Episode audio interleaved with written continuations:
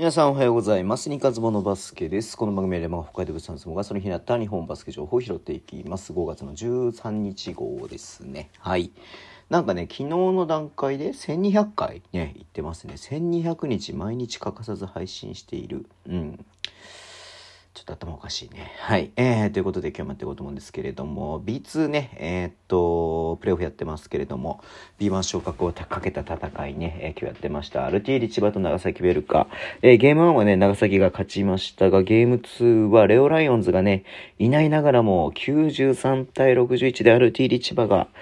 勝ちまして、いやー、これどうですかね、明日14日の日に、えーっと、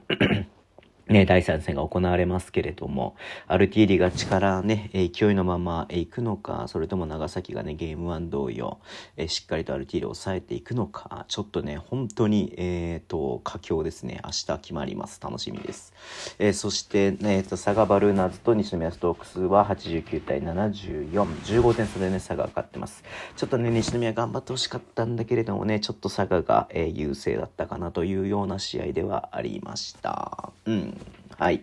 えーそしてね、あのー YouTube でもちらっとやりましたけどもね、えー自由交渉とかもろもろの話をしようかなというふうに思うんですけれども、えっ、と、今日はね、まあ日曜日なので重厚賞とかは出なかったんですけれども、えっ、と、まずは、ね、びっくりしましたね。うん。えー京都ハンナリズに所属してました三田丈太郎選手が B3 新規参入のね、えっ、と、福井、えー福井、福井、えーブローウィンズにね、えー加入ということで、福井のね、第1号選手としてね、今日発表がなされました。うん。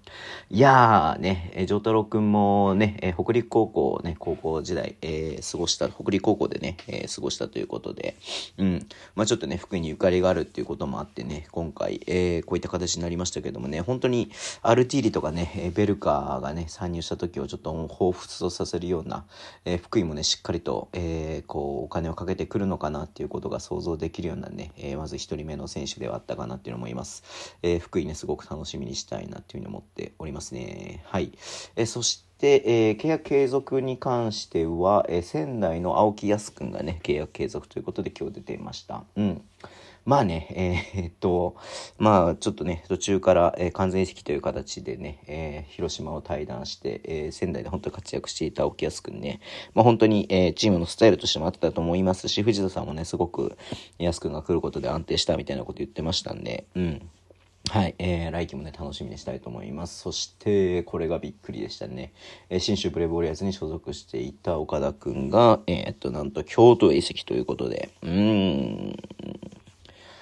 いやーね、それこそ、まあ、ルーツがある、えー京都ですから、えーっとね、彼自身もすごく、えーっと、並々ならぬ、えーなんていうんですか、こう、